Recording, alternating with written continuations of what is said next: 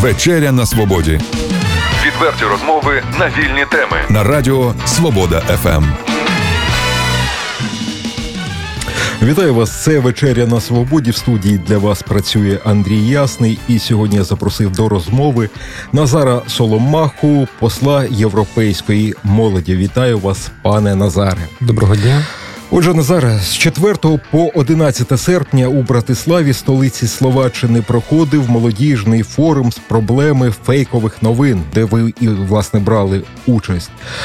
Як правильно називався цей форум? Хто організатор і хто брав участь у цьому заході? Цей проект е, реалізовувався в рамках програми Erasmus, програма студентської освітньої мобільності в Європі, яка існує ще з кінця 80-х років минулого століття.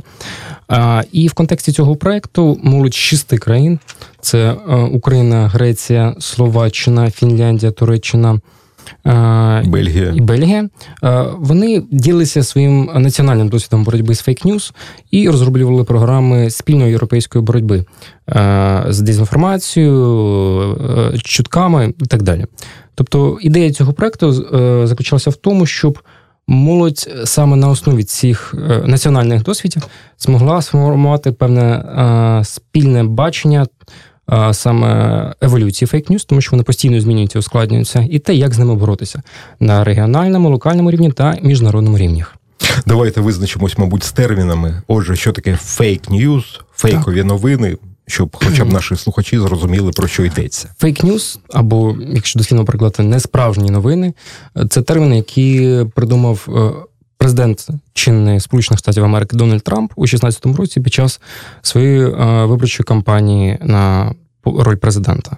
Фактично, вони переназивають е, старий термін дезінформація, який є зараз далеко не модним, і включають в себе і дезінформацію, і пропаганду, і чутки, і е, всі всі ці е, неправдиві новини, які поширюються е, з певною метою або взагалі е, без мети е, для у, у мас-медіа. Тобто, таким чином, е, після того, як Дональд Трамп використав його у 2016 році, під час передвиборчої кампанії він став модним, е, трендовим, і всі почали його використовувати. Але використовували і до цього. Е, до цього більш користувався класичним терміном дезінформація.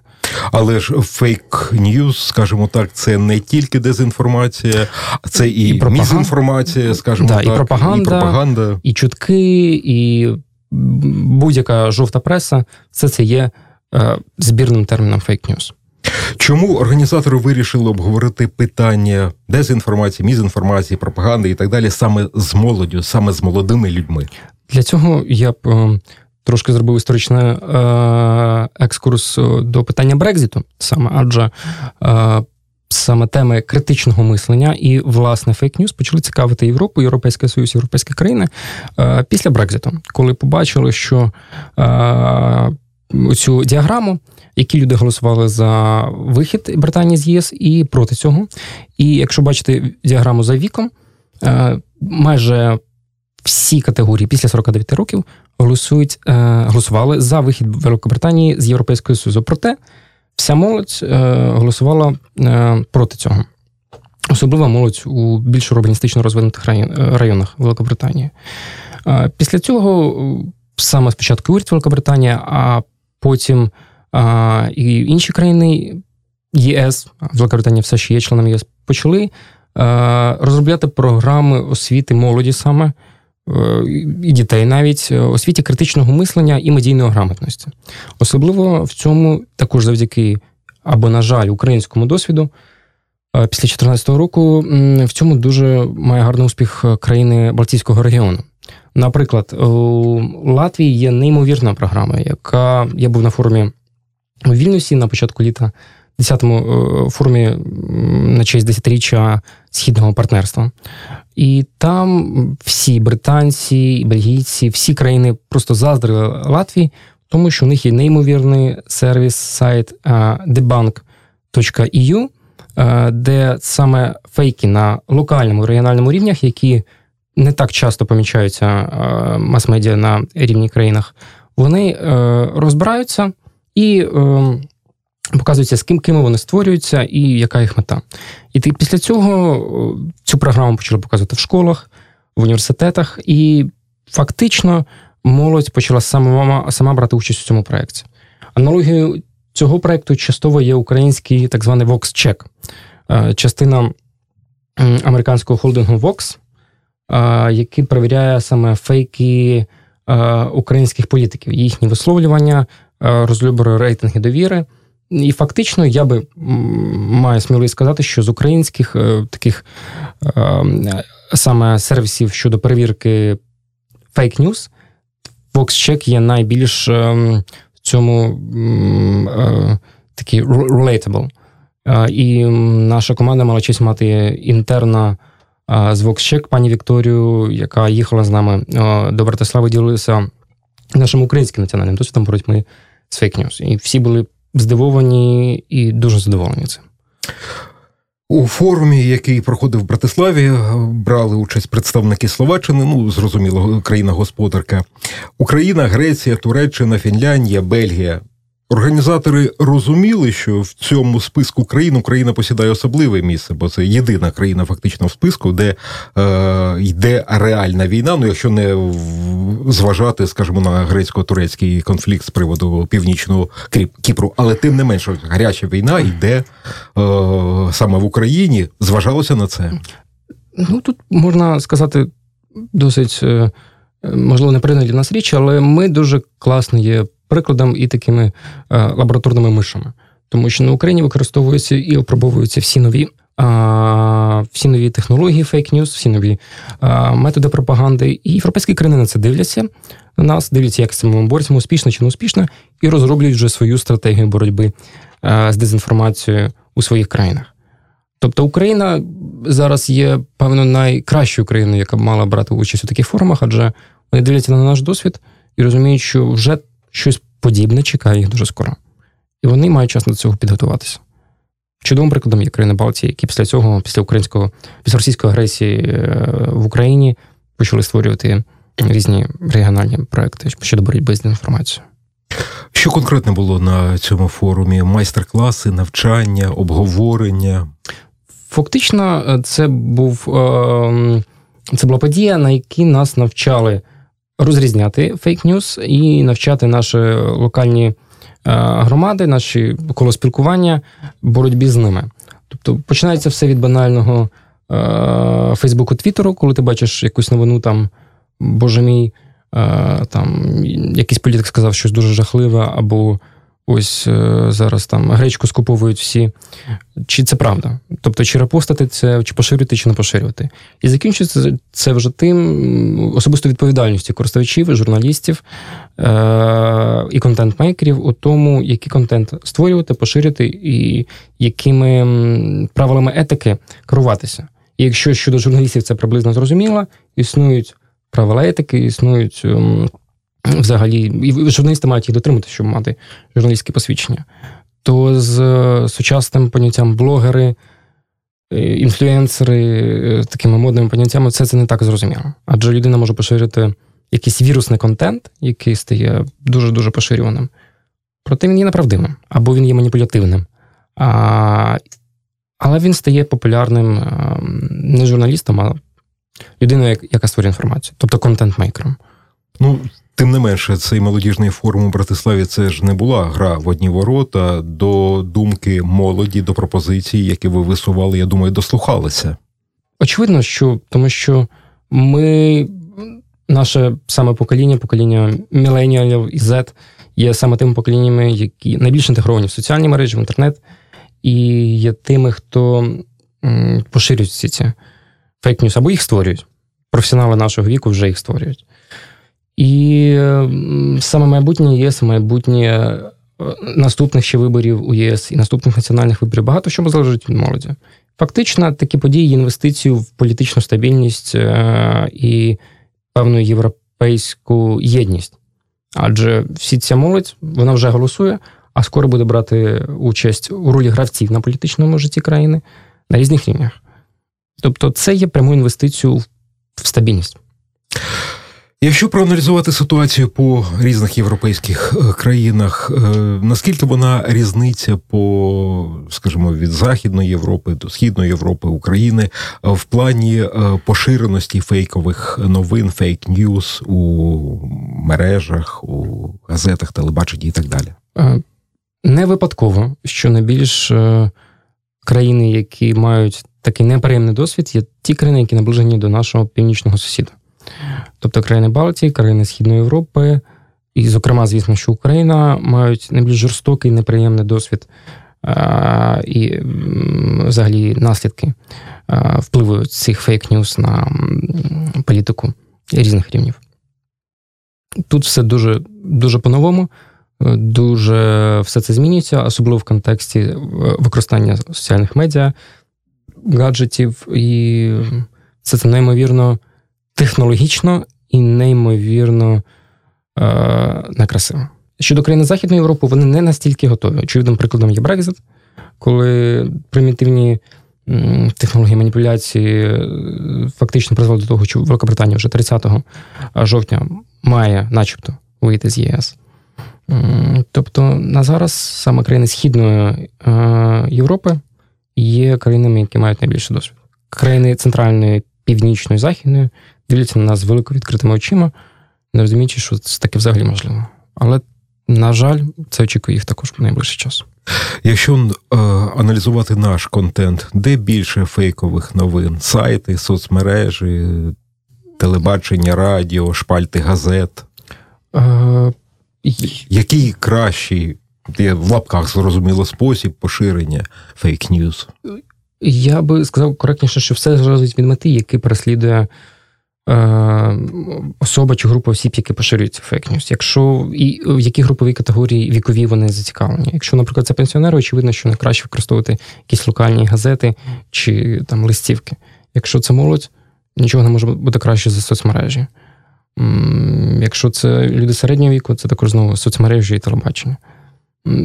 Найбільш простим, звісно, що є соцмережі, найбільш дешевшим. Ти запустив е, якусь публікацію, закупив там 10 тисяч ботів, вони вже е, завдяки друзям, які є у цих ботів, Фейс, Фейсбук знає про якусь дурню. Щодо шпальта газет або телебачення, все це є більш складніше і дорожче. Проте, якщо є конкретна мета, звісно, люди, які в цьому зацікавлені, вони мають е, ресурси для її досягнення. До практичних моментів, як не люблю ці слова, тим не менше буду вживати. Як пересічному українцю відрізнити брехню від е, новини, яка має право на життя, скажімо так? Є е, декілька е, візуальних навіть показників. По-перше, чи взагалі джерело, звідки ви цю новину берете, незалежно від того, чи це інтернет-джерело, чи шпальта газет, е, воно є загально, загально респектабельним, чи люди довіряють їм. Це по-перше. По-друге, якщо це, наприклад, інтернет-новина, чи є там автор, чи є дата публікації, е, і чи відомий цей автор, чи це взагалі справжня людина, або це якийсь фейковий аккаунт. Е, по-третє, подивитись, які люди поширюють цю новину. Якщо це очевидно якісь боти, а взагалі часто це навіть люди не з, скажімо так, слов'янськими слов'янськими іменами, то очевидно, що прослідується новина якомога більш, скажімо так, заразити аудиторію цією новиною. І по-четверте, прочитати цю новину, вчитатися в підтекст, чи багато користуються там емоції, е, чи все ж таки це більш об'єктивний текст, чи е, дотримуються там банальних, самих базових прав журналістики, е, опитування декількох сторін е, і незаангажованість з цього вже можна робити певні висновки. Проте найголовнішим є навіть не стільки зрозуміти, чи це правдиво вона, чи ні, адже з часом стане зрозуміло, а не поширювати це, якщо є будь-які сумніння. Fake news на великому рівні, скажімо так, на державному рівні, і fake news на регіональному, локальному рівні мають якісь відмінності? Я би сказав, що з досвіду чудового досвіду Балтійських країн фейк-ньюс на локальному рівні є найбільш небезпечними, адже вони справді зачіпають людей, вони справді можуть вивести людей навіть на вулиці. чи дискредитувати певних осіб. І звісно, що вони є досить досить таргетованими, тобто націленими на певну групу осіб, і досить ефективними є. Чим більш ширше охоплення фейк-ньюс, тим більш вони стають ем, дорожчими і малоефективними. Найбільша різниця в тому, що, очевидно, на національному рівні фейк-ньюс намагаються зачепити якісь дуже спільні, абстрактні, е, емоціональні якісь тригери, а на локальному рівні вже це конкретні проблеми. Наприклад, е, був цікавий кейс в тій ж Латвії, е, в якомусь регіоні. Росія запустила, вони потім дослідили фейк-ньюс щодо забруднення певної річки, а вони, здається, її не забруднювали, а йшов проект по її очищенню. Ну, тобто, дуже банально можна прийняти з нашим стрижнем, але люди вийшли на мітинг е, щодо до місцевої ради, тобто був локальний конфлікт. Збурили людей. Збурили людей, так. Не можу не поставити це питання. Пропаганда під час війни це фейкова новина. Якщо ця пропаганда, скажімо так, іде. Ваша думка просто. Якщо це пропаганда йде, ну скажімо так, від з боку держави. Е, такі моменти, як ви думаєте? Очевидно, що тут е, громадянин кожної держави сторона цього конфлікту має мати певні моральні принципи, по-друге, і має мати для розуміння для себе певних кордонів цієї і рамок цієї пропаганди. А по-друге, він має розуміти для себе наявність певних національних інтересів держави, очевидно. що. Пропаганда буває різна, але, будучи в такому конфлікті, чи можемо ми сказати, що, наприклад, українська пропаганда на окупованих частинах української території на Донбасі є злом? Коли там взагалі все живе в російському світі і в російському медіа екосистемі? Очевидно, що ні. Але чи можемо сказати, що українська державна пропаганда е, націлена, наприклад, на дискредитацію е, певних е, політичних сил, наприклад, є добром? І чи зачіпає це питання свободи слова, демократії, базових прав людини? Дуже-дуже непроста грань і дуже-дуже непросте питання. Проте, все ж таки, ми маємо дотримуватись двох речей, які дуже часто конфліктують один одному. Це повага до прав і свобод людини, і розуміння наявності національних інтересів нашої держави. Назаре, Поговорили в Братиславі, обговорили якісь ключові моменти, визначилися з е, певними моментами знову таки практичне застосування і практичне е, застосування набутого досвіду для України. Наша команда, як складалася з п'яти людей, е, вони поширюють е, досвід цей будуть поширювати завдяки певних тренінгів серед своїх знайомих. Це е, молодь, звісно, що організації, тому що ми представили всі певні організації. Особисто я представляю організацію молодих європейських послів. По-третє, очевидно, що така подія в Братиславі може стати початком для організації подібних подій е, різного формату в Україні. І на що сподіваюся, що ми зможемо таке провести саме в Чернігові. В цьому в цьому і полягала мета. Цю головну ідею з Братислави рознести на різні локальні рівні по країнах-учасникам цієї події.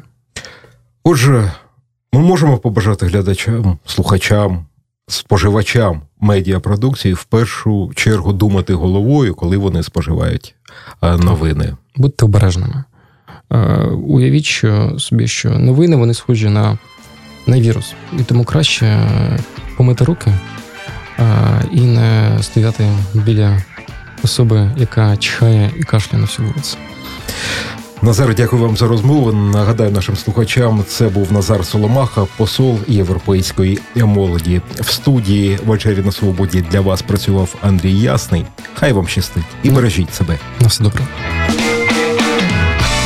Відверті розмови на вільні теми у програмі Вечеря на Свободі. Речі на тиждень у понеділок, середу і п'ятницю о 18.00 на радіо Свобода ФМ.